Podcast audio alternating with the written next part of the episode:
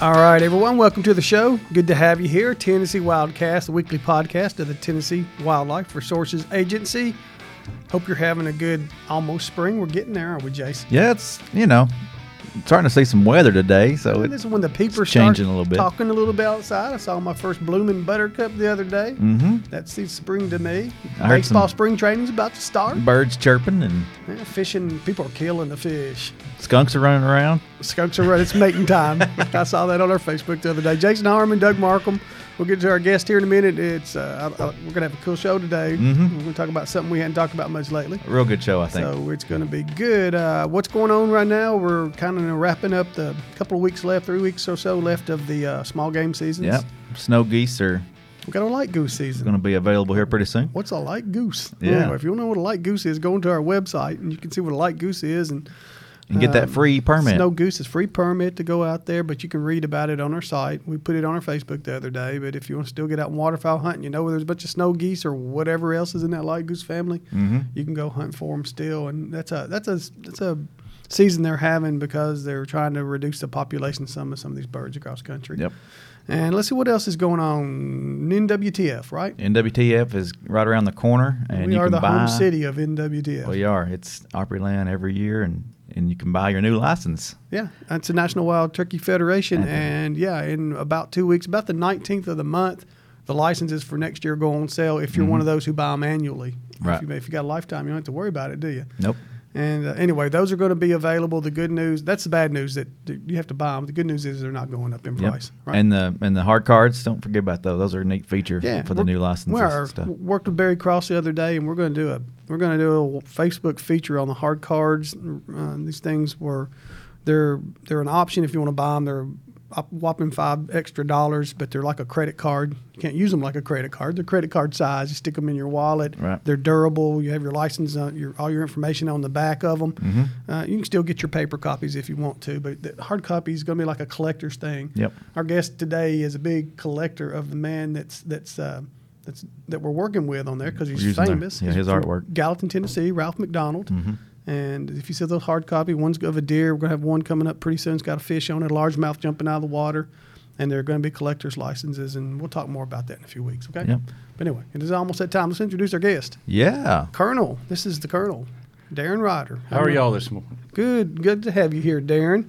First time you've been on with us. It is, and I know you'll sell, probably see my hat, so I don't know if that was a bribe or an incentive bribe. to get me here. so I'm wearing my hat today. Yeah. Anything we have to do. as my token. If you come back, we'll give you a shirt. All There right? you go. All right. Well, Darren is the colonel over here at Tennessee Wildlife Resources Agency, which means he has a lot of folks he works with in uh, wildlife officers across the state. You work out of the Nashville office, and you work with officers in the regions and out in the counties. Is that right? That's correct. Uh, it's the law enforcement.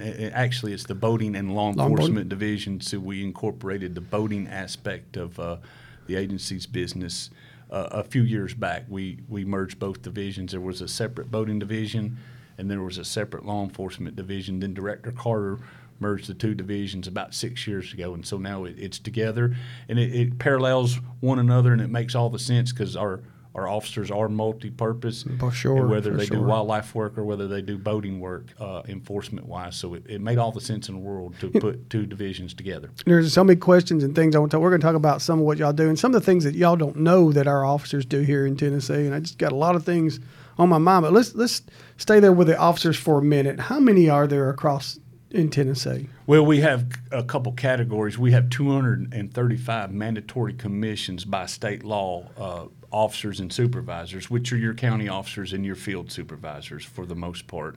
Then there's a, another group of non-mandatory commission positions, and uh, that the law doesn't require. But what's happened is these these employees had started out a career in law enforcement, moved to another position, but they've been able to retain their gun and commission, and, and they're a huge asset in in situations where we need extra uh, force to work these opening Like weekends, a boating weekend or boating right, weekends, July all that. 4th, that kind of thing. And then we have another program that's that's been just a great asset. Is uh, we have part time boating officers is what the category. We have about forty of those, and these these officers are actually full time with another department, whether it's a city police department, whether it's a county sheriff's department, or whether it's another state agency. And you're talking about a huge asset on, on our peak holiday weekends. uh, uh, during our boating season. They can fill in those gaps and give us that coverage we need because, a- as folks well know, that the boating season is busy. It, it, it- a lot of participation, so it, it's very helpful to have these extra guys in boats to, for patrol work. Do, do the folks out on the water understand that a lot? We get, of course, the, the folks we work with a lot in the field, in the woods, and, and uh, even when we check when they're fishing, they know who we are. They have an idea. What about the folks on boating that go boating? They're, they're not fishing at all. You won't find a fishing rod. They're just out there having a good time. Do they know who we are? They should. I think it, it's well established when we show up in one of our patrol boats, the white, the green, and the orange, and, and that signifies with our blue lights that we're there for their safety. And that involves basically uh, checking for boat registrations and certainly life jackets, running lights when they're required, skiing restrictions, and more importantly, here in the last 10 years is the focus on uh, boating under the influence and that, that's been a big component of our enforcement effort is to watch out for those impaired operators And, and just a second on that, is it same as DUI, the BUI, as far as the? Oh, I, I don't want to get too deep Yeah. into that because there's too much pretty to much cover. But is it pretty it much parallels the road law for for DUI Yeah. it, it's same .08 uh, and so all the restrictions there uh, operating privileges can be revoked uh, uh, you know some court time some jail time and all that go It, with the it, it seems like in recent years, folks know y'all y'all making cases, but it doesn't seem like it's it's overwhelming anymore. Like maybe they understand you guys are out there. And, Well, I think our, our, our guys have been super trained on, on the detection of the BUI, and then I think the general culture now in the last few years, what I've been able to detect is is the messages got out that we're out there, we're looking for this. So what's been valuable is they have taken the boating public has taken on herself to provide a designated operator, mm-hmm. if you will. So we're seeing a lot of that now. Is they're aware it's against the law to operate while impaired, so now they're having their designated drivers, in which we are good with. okay, all right. And while we're just on the subject of boating, don't forget boating course that it's coming around the corner. You can take a course. You got to take a test if you're born '89 or after. Correct. And you don't have to take the course, but I recommend it, especially you can get somebody like an Alan Harold teaching that course, and a lot of other guys out there yeah, that do a a lot great of avenues to get that certification. There is, and you said something to begin. They're they're they're multi talented. They Yes. have to they have to uh, do a lot of different things. Is what that means. It's not just enforcement all the time. But we get a lot of questions there. What what do you have to have in Tennessee to be a wildlife officer? Can you just go to high school and get the degree, or what does it take? Well, there, there's a minimum education requirement, and that's a Bachelor of Science degree. And that can be in wildlife management or fisheries management. Okay. It can be in wildlife or fisheries biology, or it can be in natural resources. Okay. And it's a Bachelor of Science degree. All right, and that's we got lots of colleges in Tennessee that yep. teach them. Tennessee Tech and UT and Martin and Martin, uh, Lincoln Memorial, Lincoln and, uh, Memorial, and there's a couple other universities that have supplied their curriculum to be accepted, uh, like Memphis uh, University, and then also uh, uh, Union University in Jackson, Tennessee. They're looking to try to get their degree requirement acceptable by That's cool. us. Great. All right. So you got to go that route. We got a you got a human resources office and a website that can teach you all that stuff too. And, mm-hmm. and but I guess that's one of been one of my most asked questions. Standing behind a booth, I'm not a wildlife officer, but I work with you guys, and that, through the years, it's been how do I become a wildlife officer? it's a very popular position. Greatest position. job in the world. It- it Wish I had your job. Yeah, heard that a lot. I'm sure that a you lot. have. All right, all right, Darren. Let's talk about you a little bit. You are the colonel. You've risen through the ranks and and become colonel of the agency uh, in the law enforcement side and boating side. Where did you start? Uh, it's it's it's a humble beginning. Uh, when I graduated from college, a couple weeks later, they placed me at Lake Graham in Jackson, Tennessee, to where I was hired as a seasonal helper. And basically, I cut grass, empty trash, cleaned bathrooms, and sold fish permits. That's how I started. You clean bathrooms, did you? I had to. I love it. That's awesome. Did you work with Bobby Wilson back then days? Was he there? Bobby had gone to the regional office as a regional fish guy, so uh, Jeff Jeff uh, Bailey was the lake manager, and that's actually who I reported to. Okay, well, Bobby's our assistant director. I just wondered because I knew he had some time there. Yes. So I just, uh, I'd like to have a photograph of that. anyway, so what happened from there? then actually after that, uh, I became uh, I was able to get hired as a wildlife officer for Macon County. Uh, Macon? I don't That's remember my first that. county. Yeah, Yeah, I was the Macon County Flash, is what they called me. So back then, so I spent a year there, and then at the time I was able to transfer to Davidson, which at the time, not too many people took the initiative to come to Davidson County That's because Nashville, of the big if you don't know, city, right, yeah. Because of the big city. But I had uh, family ties here, and at the time, my girlfriend, which is my current wife, my only Current wife, wife. she was here, and I wanted to get back towards her, and so.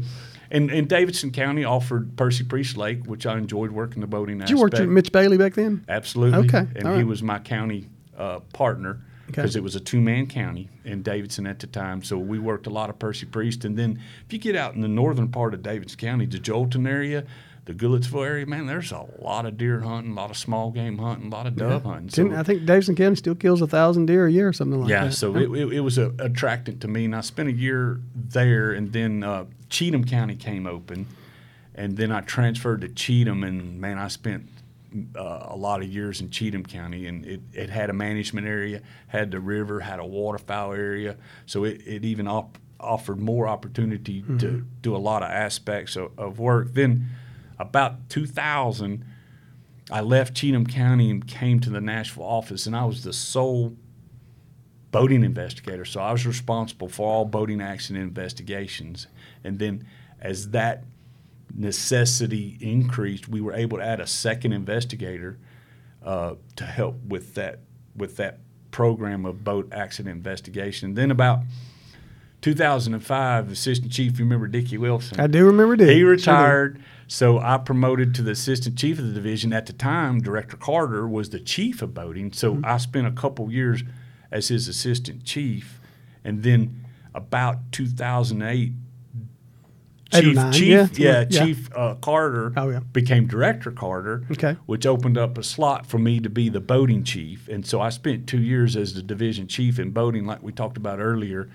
Law enforcement and boating were separate.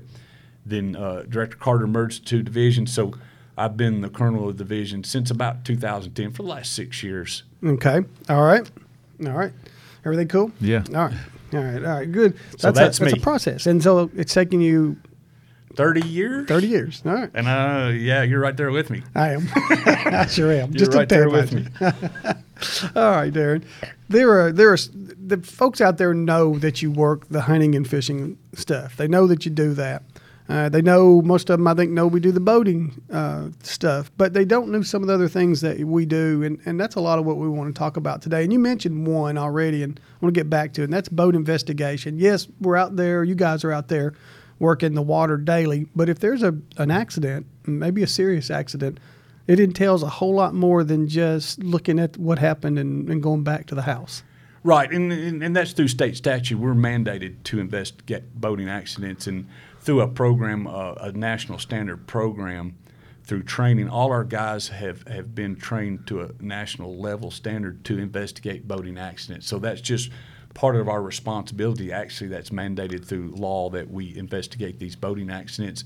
We present those investigations to the local uh, district attorney, and then they they they look at it and review it and decide whether any charges will come forth or not out of each of those investigations. But you go to school to do it. I mean, it takes a lot to figure out who where boat A might have hit po- boat B, boat B, and and the impact and and uh, the direction, all that kind of stuff is something that you've got to figure out as part of an investigator. hard to find skid marks on the water. It is, and it's sure. hard, to, you know, when you have debris and, and results of a crash on the roads. There's all kinds of stuff to look at, photograph on on the water.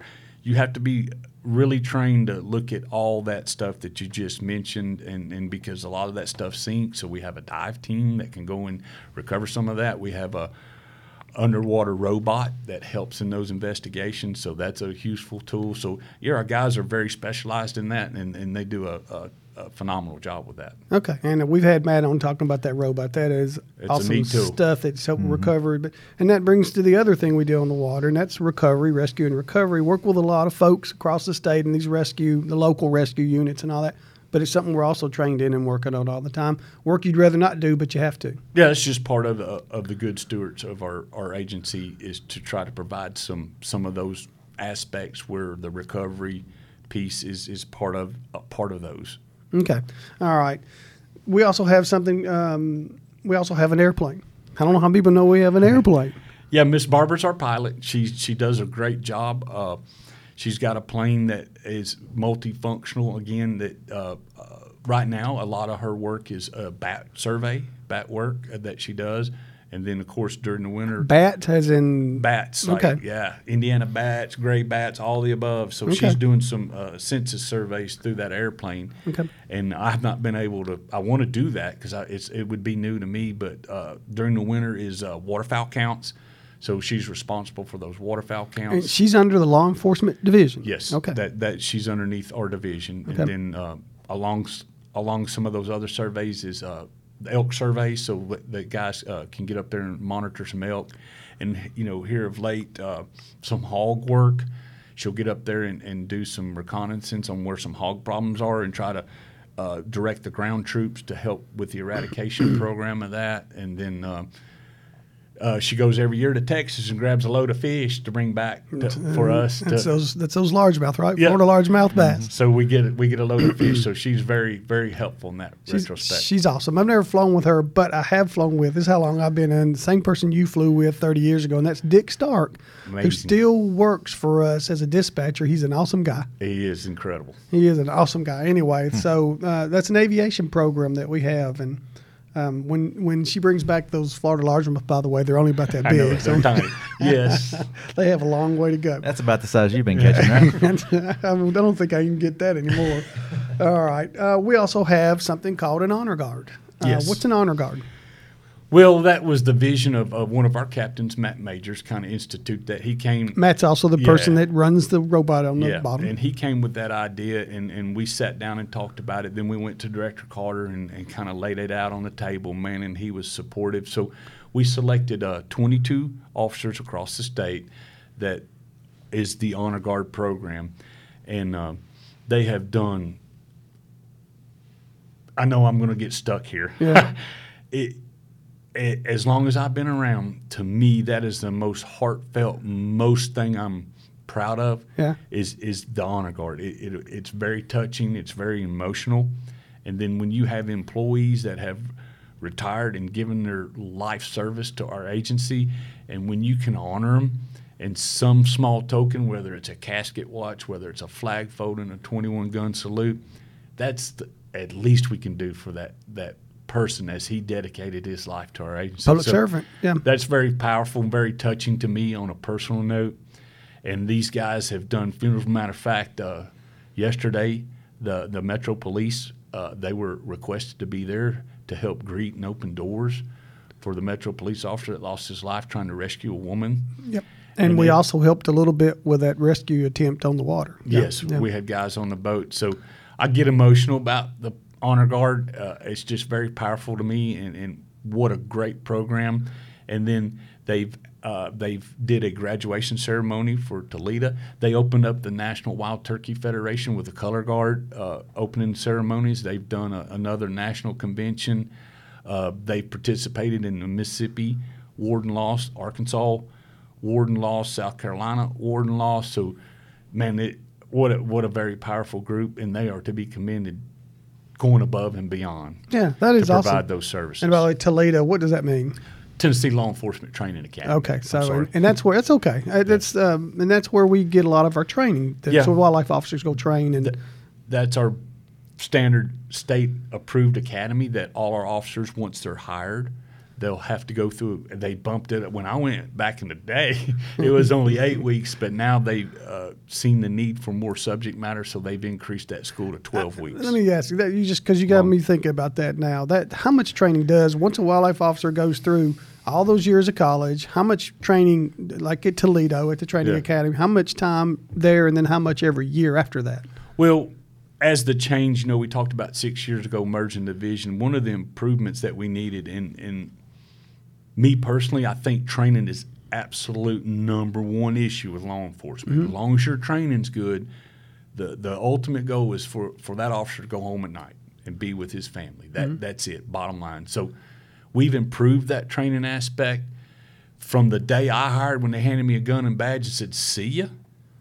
that that same day to now it's a regimented full 12 months worth of training and inside that training 12 months 12 weeks when we hire them we'll get them for six to eight weeks for orientation training that's agency mm-hmm. specific Then we send them to the basic training academy in Donelson for 12 weeks. Then when they come out, they still have to be with a field training officer, which is our sergeants, and they in that program for 12 months. So this is a great improvement that we can indoctrinate these new hirees into the agency culture. So huge benefit and, and training is, is number one. Boy, it, it, it's it's a lot of training when you get going. Spend a lot of time on firing ranges. Yes, uh, man, you drive on a driving track, you do close quarters boat handling, you do uh, uh, your handcuffing techniques, you do your rifle shooting, your shotgun shooting, your, your handgun shooting, all that above. And then another phase, those are in phases. And then we expose them to a waterfowl enforcement school, a bear enforcement school, elk enforcement school, commercial fishing enforcement school. Uh, we just set up something for them to go to trapping school so they'll learn what's going on on the trapping side of business and be more aware of, of our trappers. And it's just a full 12 months. It's it's very rigorous. So these these new hirees, uh, it'd been difficult 30 years ago for me to get through it. I guarantee you. it's t- it, it is without a doubt it it's tough. And uh, since you started to do it was all it's always anytime you're in enforcement, it's always dangerous. You never know every day what you're going out there. But it seems to me watching you guys or listening to you through the years, there's there's more to it now than ever. I, I think we had an officer, not in Middle Tennessee, I forget what county, that actually was on a river and came up on a floating meth lab.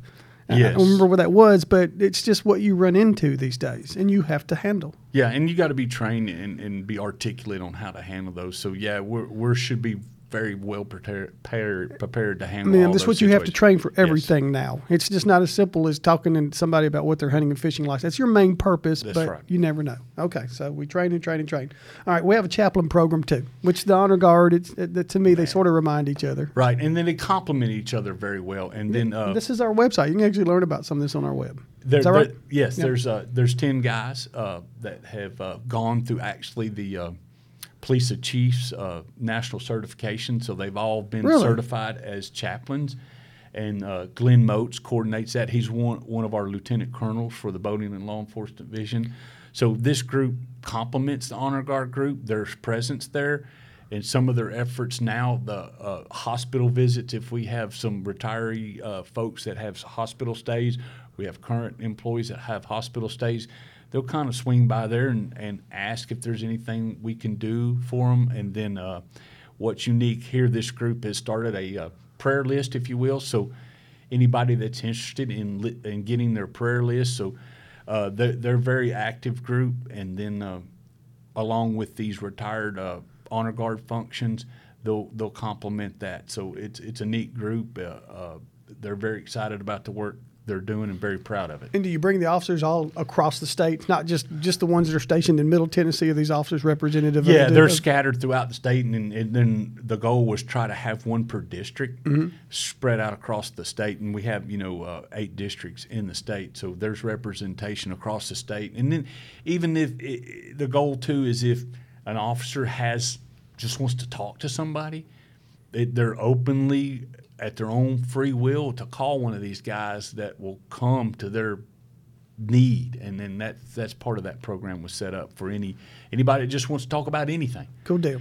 All right. They got that set up. All right, that's good. All right, we got something else that most folks don't know. Every now and then they'll see a truck go by. It's green and it's got the K and the nine on there, or there'll be maybe they'll go to the turkey show, and there'll be an officer out there. Uh, Amy Snyder comes to mind. She was Yep. at NWTF a few years ago, or one of the events we had, and she had a dog there. And people say, "You guys do dogs? What do we do with dogs?" We have we do have a uh, there's nine K9 handlers across the state again spread out uh, as best we can to for the best coverage and uh, these folks these handlers uh, are good for search and recovery work. Uh, uh, those dogs are trained for K9 re- article recovery in case somebody pitches a gun or a piece of equipment. We had that happen the other day, right? Amy found with her dog a gun with a state trooper. And Yeah. then, uh, so those things are, are that was what they do. And then another component that's very popular is, is the school programs, the kids group. So when Oh. they go to schools and educate them on wildlife uh, work, uh, those dogs get exposed to a lot of school groups. okay, do they train with those dogs? Uh, uh, Yes, every day. Uh, yeah, there's there's it's another rigorous training program. They have to run tracks. They have to maintain uh, a log of all their work, their hours spent out on the field,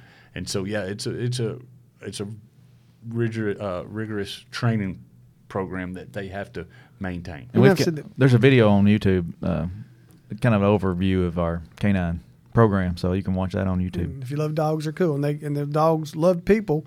They work when they work, and when they're off, they like to be petted like you know, Yes. they're just dogs. They're, they're just awesome things. All right, you also do. Um, you also every now and then we get called upon because you guys are uh, enforcement and because you're really good in boats. If there is a disaster somewhere, Katrina comes to mind. Yes, down in Louisiana, New Orleans, South Carolina, right here in Nashville, Tennessee in 2010 and 11. Uh, terrible flooding. You guys got called and off you went.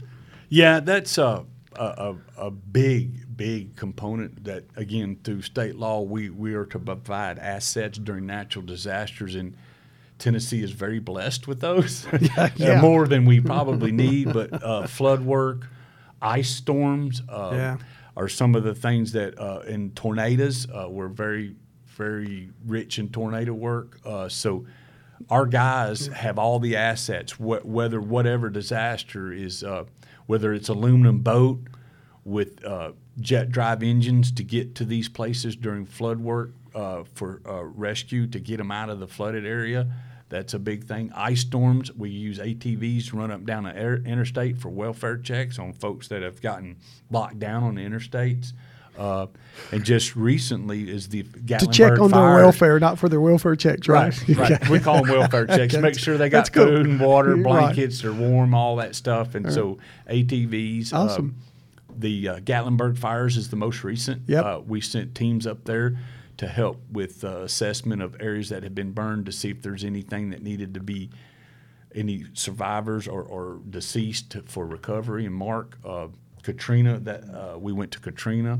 We've gone to South Carolina, like you said, but our guys and gals that man, that we have the assets, we have the skills, and we have the knowledge. and you get called a lot. So TEMA calls us often for those assets. And- And you say TEMA, that's a Tennessee Emergency Management. And Yes. I, at one time, our director, Ed Carter, was a big member of TEMA. Do we still have a TEMA representative? Are you it? Well, actually, uh, Glenn Moats is. We have a primary And said that. contact. He's Okay. our P, primary POC, and the other Lieutenant Colonel Kate Taylor is the secondary contact. Okay. So, yeah, by state law, we have to have a primary and a secondary. Okay. So those, I was too busy. I had all this other stuff. understand. So, and Glenn, had, Glenn and Kate do a fantastic job They with do. coordinating and, and dispersing our assets, and and it it's um, a lot of people don't know how often we are called during these disasters and what kind of You got to be manpower and assets. ready to roll. yeah. And I bet you, I bet you, the officers when you call them, I bet they jump all over it. Man, their trucks gassed up, boats got oil, Yeah. boats got gas, tires are good, supplies are good, and, and they're ready to roll. Ready to roll. I, I just remember from the disasters that I that the ones that I knew about the most, and that was Katrina in 2010. I just remember how everybody was ready to go and win. And when you went down to Katrina, you stayed there for a long time. About a week. Yeah, and About crowded little, just all of you in one room. We're going to run out of time, but I do want to talk about the SIU, the Special Yes. Units. Is that right? Special Investigation Units. Unit. what is that?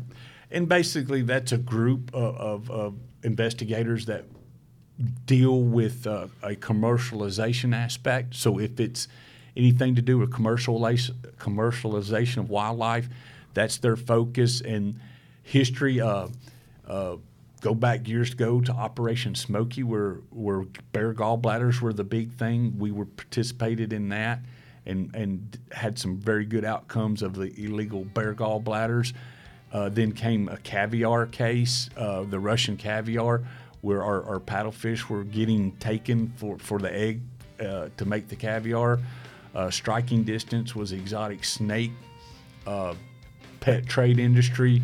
And so those guys are, are very undercover Very undercover and very trained. and very trained and do a good job when it, the commercialization of wildlife gets uh, aware uh, attention. All right, love to get them on. We're out of time. I'd love to get you back on here, Darren, and just talk about especially some of the cases that we've had through the years that are so interesting. You did a great job. Man, that 30 minutes Appreciate- did go by it did quick. go I fast. got my hat though. It goes fast. Nice hat. Nice hat. Shirt next time. Thanks everybody for watching. Yeah, thank y'all. You can pick us up on tnwildcast.com and find everything right there. So keep coming back. All right. Thanks, Colonel. Thanks.